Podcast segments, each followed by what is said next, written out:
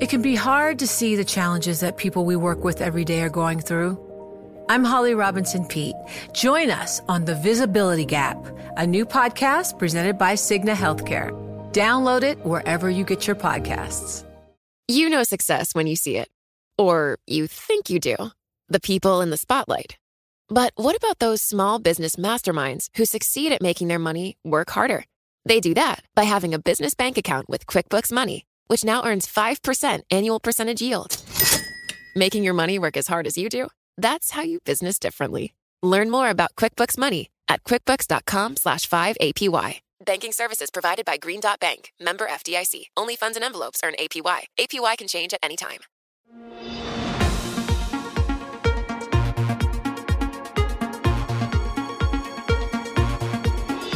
Welcome to What You Missed This Week. I'm Caroline Hyde. This podcast has some of our favourite interviews from the Daily Market Close show that I co anchor with Romaine Bostick, Taylor Riggs, and Joe Weisenthal.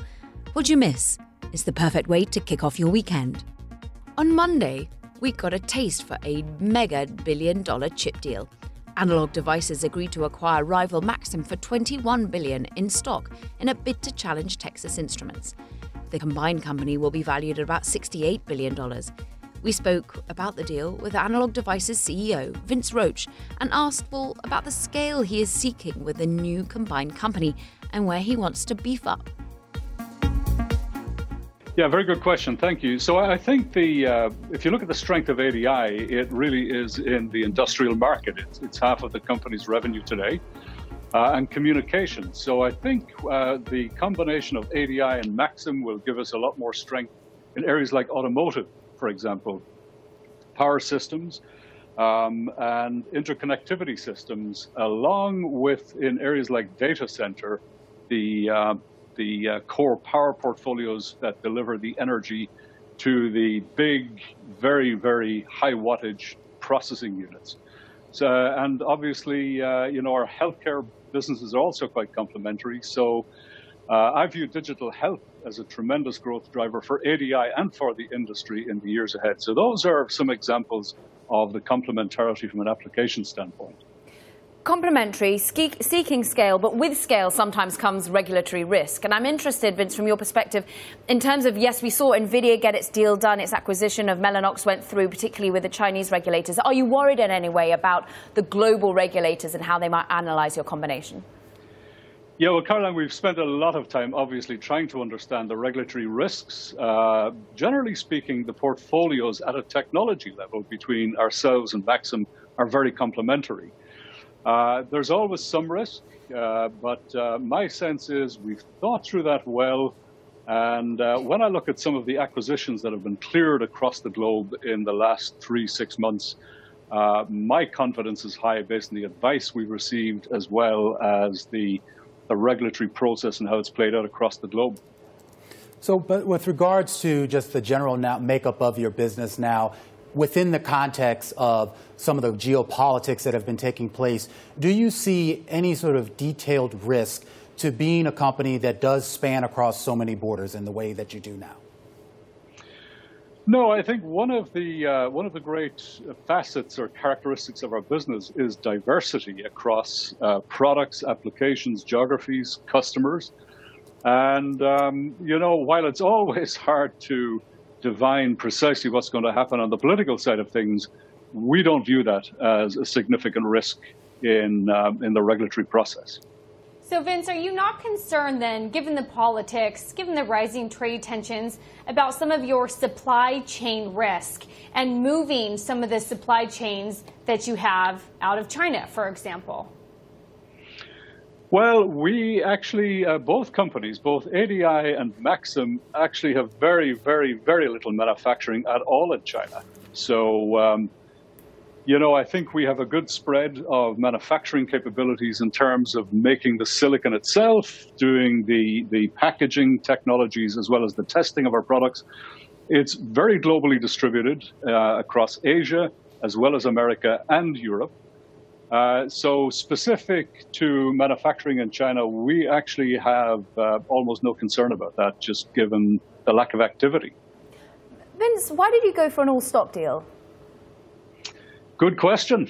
Uh, so, at this point in time, we were looking at two things. Number one would be, uh, you know, the combination of the company and the value that we can generate over the long term and what that would mean to the shareholders of the stock. So we are very confident, given our track record of acquisitions and what has actually happened with uh, the stock of our company uh, post acquisition.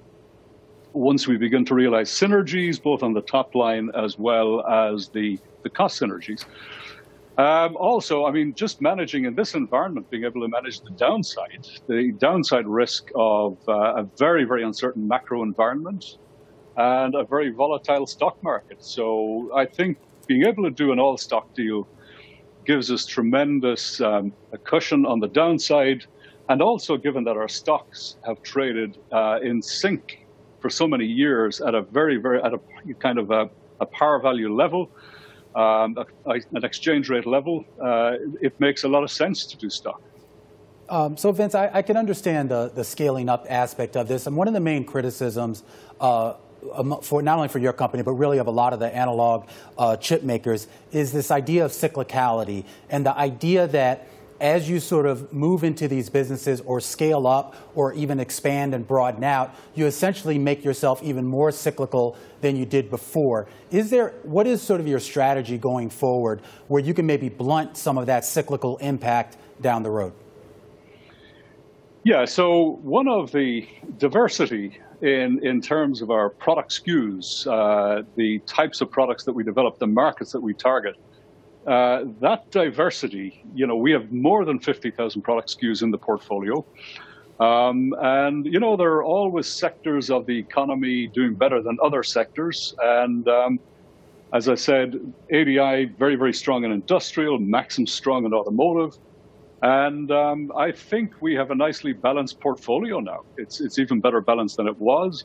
And if I just take the last several months, particularly with the onslaught of COVID 19, mm. uh, what has meant to our business, you know, while economic activity has been muted across the globe, um, certain sectors of our business have done particularly well, like healthcare, for example, not a big surprise, as well as advanced communication systems. Um, and then 5G um, technology that's at the I would say the uh, very, very early stage of deployment across the globe. So I think diversity is, is the great hedge against volatility in markets. And I have to say, to that end, it's no wonder, therefore, you both raised your guidance on revenue today, and that's notable in, in current economic circumstances.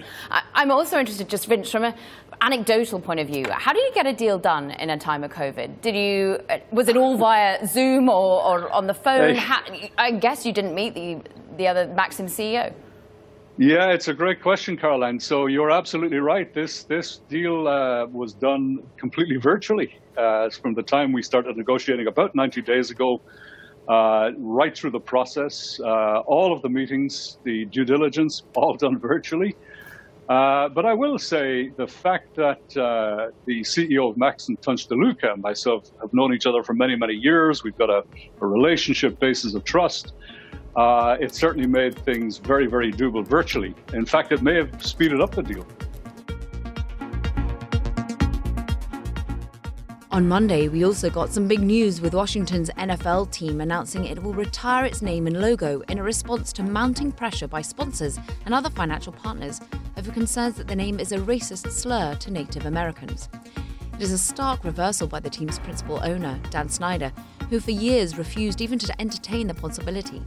We spoke about the decision with George Pyne, his founder and CEO of Bruin Sports Capital, and asked if there is any parallel for this name and branding change and how he thinks the fan base will react. The issue that you can be on, and that's on the side of being welcoming, uh, of diversity, and uh, making all people feel co- uh, comfortable and welcome to be a, a Washington uh, fan. And so, today's day and age, which is refreshing, that's the only place you can be. And if there's downside with it, there's downside with it. I think long term it's good for business, and long term it'll be good for the National Football League. George, you yourself have helped trans- transform some of these big sports brands. You've got experts, team of experts over with you over the last three decades doing this.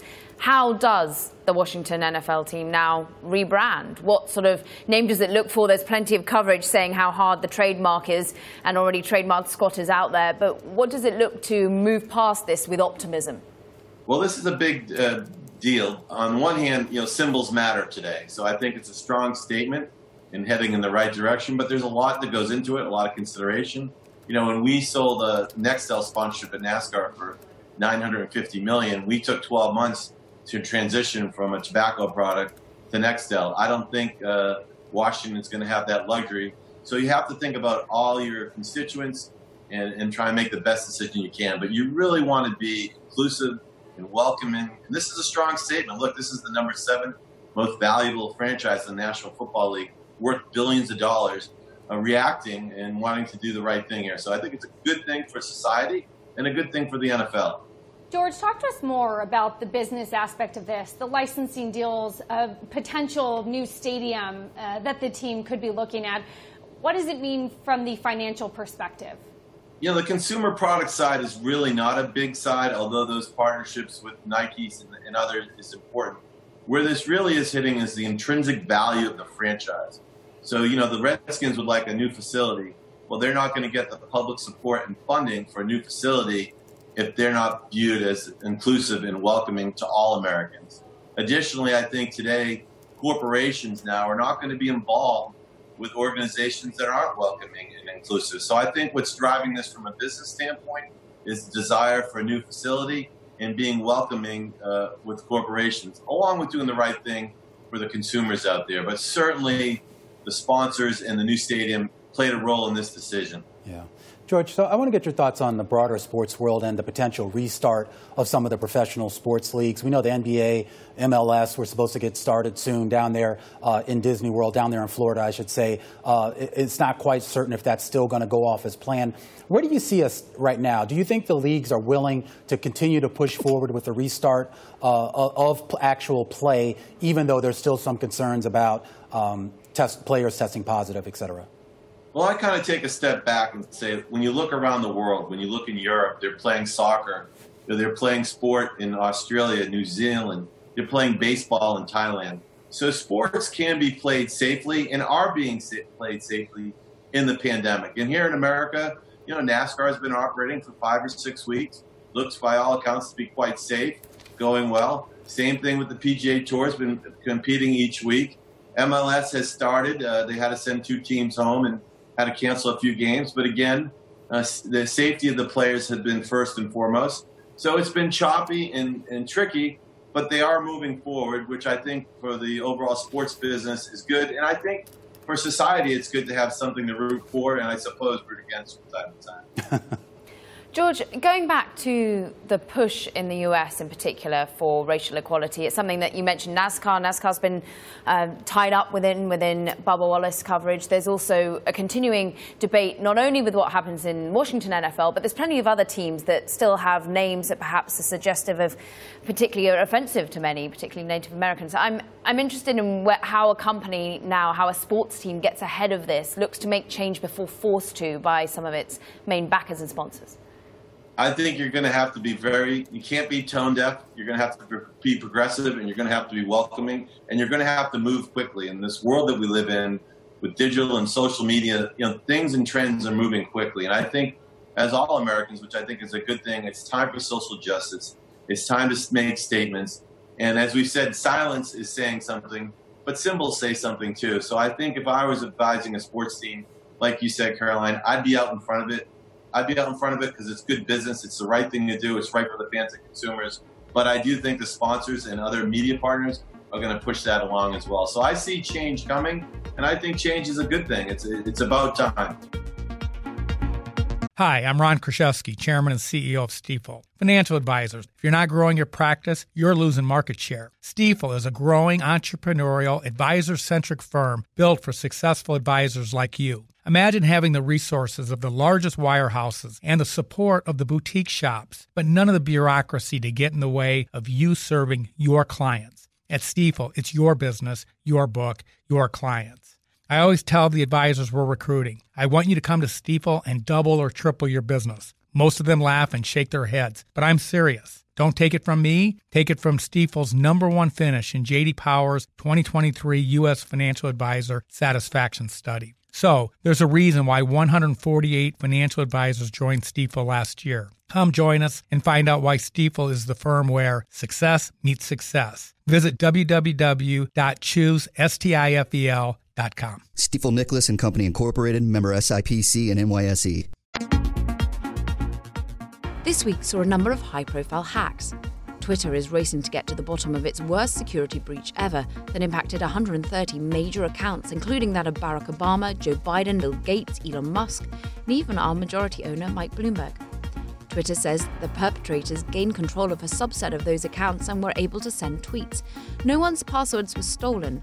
Now, this all coincided with the news that Russian intelligence is working to steal crucial COVID 19 vaccine research the UK, US, and Canadian governments are putting the blame on the Russian intelligence Cozy Bear Group, the same one that was implicated alongside Fancy Bear in the 2016 hack of the Democratic National Committee. To get a better sense of both of these stories, we spoke with Michael Chertoff. Now, Michael formerly served as US Secretary of Homeland Security under President George W. Bush. He is now the executive chair and co founder of the Chertoff Group, which helps clients assess, mitigate, and monitor cybersecurity threats.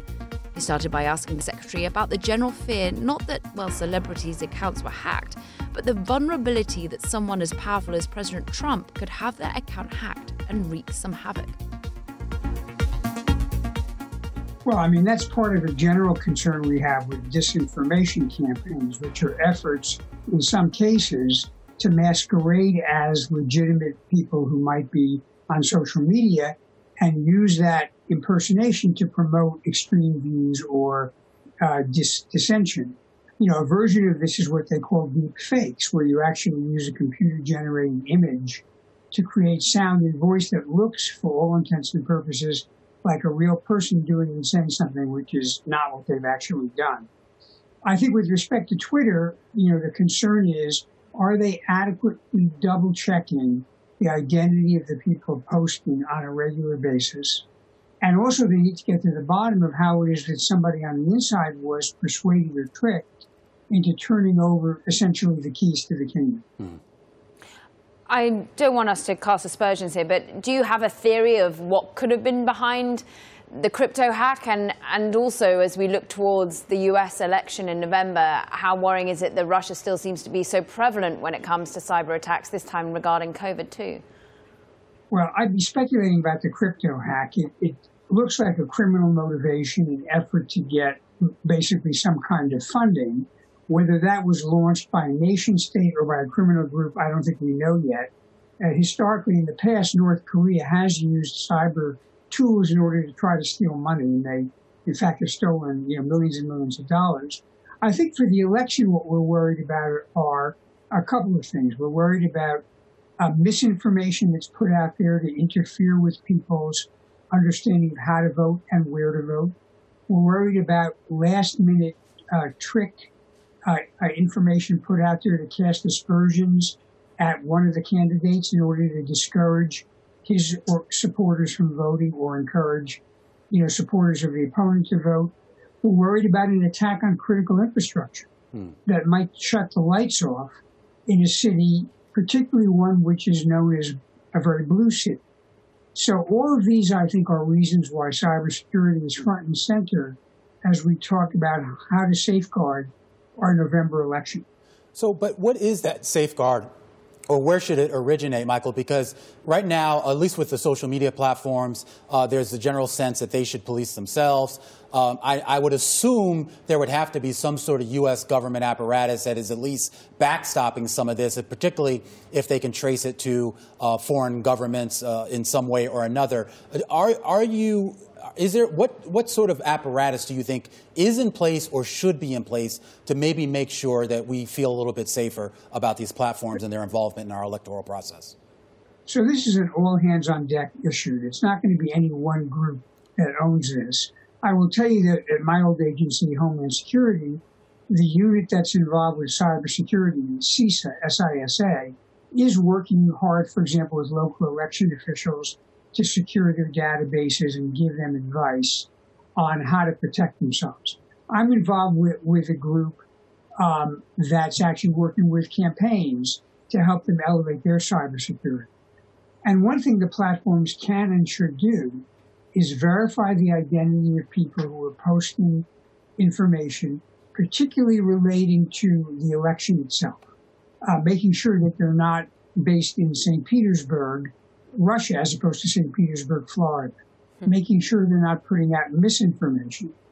And finally, if we were to see a serious effort by the Russians to interfere with the election, it would not be amiss for the government to retaliate in some way or to preempt it. And there at least has been a reporting that in 2018, uh, the U.S. government did work to shut down a trolling farm in Russia that was being used to attack the election process as a way of, firing a shot across the bow. So all of these tools have to be brought into this fight. Mr. Secretary, it's almost ironic then that today we hear from the EU top court that they're worried about surveillance and data analytics, particularly coming from the United States and most notably the National Security Agency. This is all to do with the EU's top court invalidating basically the EU-US Privacy Shield data laws and pact that was already there. How does this get so complex from a geopolitical perspective, and how can we make sure that surveillance doesn't take a step too far when trying to protect data within America? Well, I mean, this reflects to some degree uh, some differences in approach to privacy between Europeans and Americans. Um, Europeans tend to be very concerned about giving people control over their data. In the U.S., it's tended to be more a question of keeping things confidential or shielded. I'm hopeful that over time we'll come up with an accommodation that respects the fact that both sides of the Atlantic fundamentally believe in human rights, we have some historical reasons to be different. Um, you know, we have done obviously surveillance, but we do it in accordance with the law. And in recent years, it's actually been trimmed back a little bit. Ironically, in many countries in Europe now, they're talking about tracking for purposes of detecting contact tracing for the virus. And that would in many ways be more intrusive than what people are doing in the U.S. So I think, you know, we need to kind of sit down, have a serious discussion about how do we protect our core values, recognizing some differences in the application based on historical issues. This, by the way, is far different from what's happening in China, where obviously they created almost a surveillance state mm. and now they're trying to use that and export it overseas, as we see with the national security law they just enacted in Hong Kong. One of the biggest questions swirling this week is whether students can safely return to the classroom this fall. Parents and the companies that employ them, well, they're increasingly worried about how the economy will reopen if there is no in person school for children to attend. Two of the biggest school districts, LA and San Diego, announced this week the students will be going fully online classes. That news coming only a few days before the entire state of California followed suit on Friday. Governor Gavin Newsom said that most public schools in California will not be able to reopen this fall, shifting instead to full time distance learning. We spoke about all of this with Emily Oster, Brown University professor of economics, famed economist, particularly among new mums and dads, who depend on her books to delve into the data around parenting. Expecting Better and Crib Sheet are two of her books. I've lost count of how many people I've had bought those books for. Emily delves into the data, into the risks and rewards to decisions working parents must make. And now she's applying that data centric approach to the coronavirus pandemic and school reopenings. Emily outlined some of the options, imperfect as they may be, that parents can use to educate kids as schools try to reopen safely. Yeah, I think this is really challenging, and I think that what you just the the statement that we just heard about the um, the resources is really real. Like we need to, if we're going to open schools, we need to be able to do it safely. Uh, at the moment, it seems like kids are relatively low risk. Uh, relative to adults of, of COVID, but that doesn't necessarily mean that schools themselves are at low risk. And if we are going to reopen safely, we need a tremendous amount of additional resources and honestly creative thinking. Um, what I was writing in, in Bloomberg was really about how parents can think about using some of that kinds of creative thinking in the case in which their school is not open all the time, which it seems like increasingly many school districts will have a partial model. Uh, and so helping parents think about, you know, what kind of childcare options do you have and what kind of homeschooling options are we likely to have as we move uh, as we move through the next year. So, Emily, what, what, then are some of those options? I mean, for some of us, we're already sort of looking towards a school year that probably won't be complete or in full. There'll be some sort of truncated uh, return. Uh, so, at the end of the day, the parents uh, are going to have to be at home with their kids in some form or another, and probably going to have to be teaching them in some form or another. How do you do that? Yeah, so I think that you know one option is to do it to do it yourself, I guess, um, which is what we all did in the in the spring. I think that that's likely to be very challenging for a lot of families. It was already challenging. It's likely to become more challenging in the fall when employers are more likely to expect people to be back at work.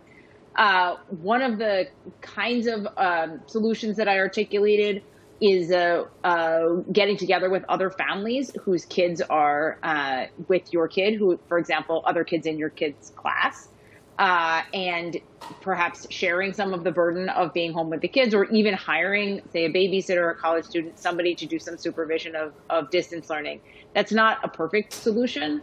Uh, and it is a solution that costs money, but it's cheaper than a solution like hire your own governess. Um, so my guess is we'll see some parents, you know, try to make use of, of solutions like that, try to just to just make it work. We have a little bit more warning than we did in the spring, so maybe that will be helpful in, in facilitating some of this.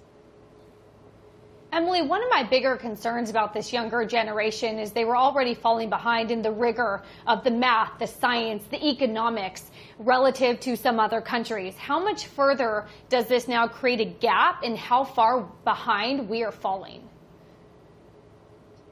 Yeah, so I mean, I think that the, the biggest concern is really about the inequality within the U.S. I think these questions of, you know, how do we compare to, to Europe, I would almost put aside in, in the moment. But one of the things we saw in the spring is when we look at some of these metrics of how much math are kids learning, we saw that particularly for kids in low income schools, the drop off in how many, you know, math activities they completed was was tremendous, much, much larger than in higher income schools. So we're already when we think about the summer, we already think about the summer slump and the summer slump promoting inequality.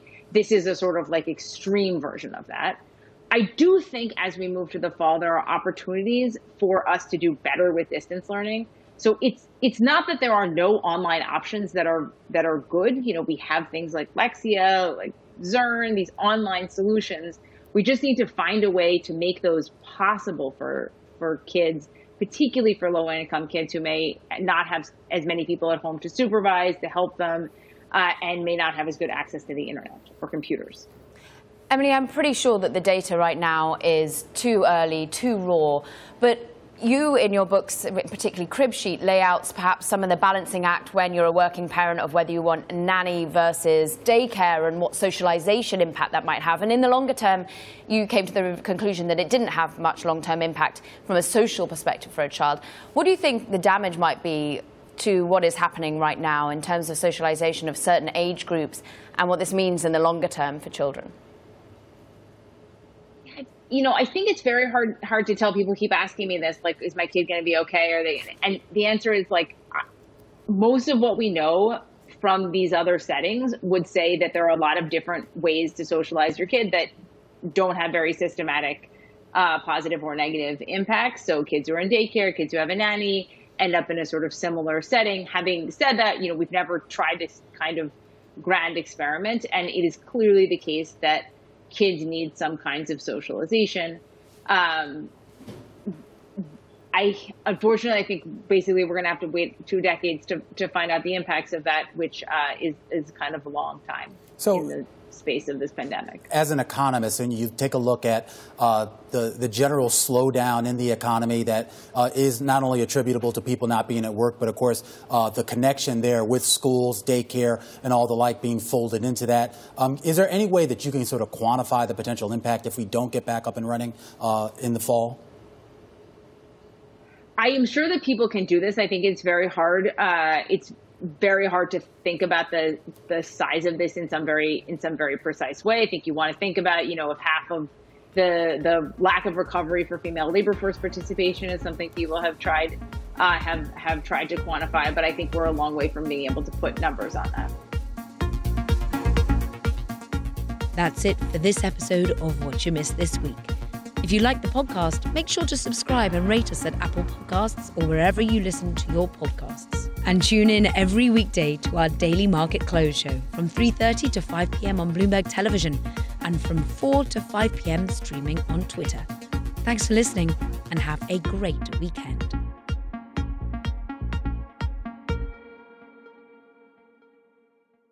Join Bloomberg in San Francisco or virtually on May 7th for the Future Investor Data Powered Transformations. This 2024 event series will examine how data is not only playing a pivotal role in investment decisions, but serves as a driving force behind the construction of innovative, investable enterprises. This series is proudly sponsored by Invesco QQQ. Register at bloomberglive.com slash futureinvestor slash radio.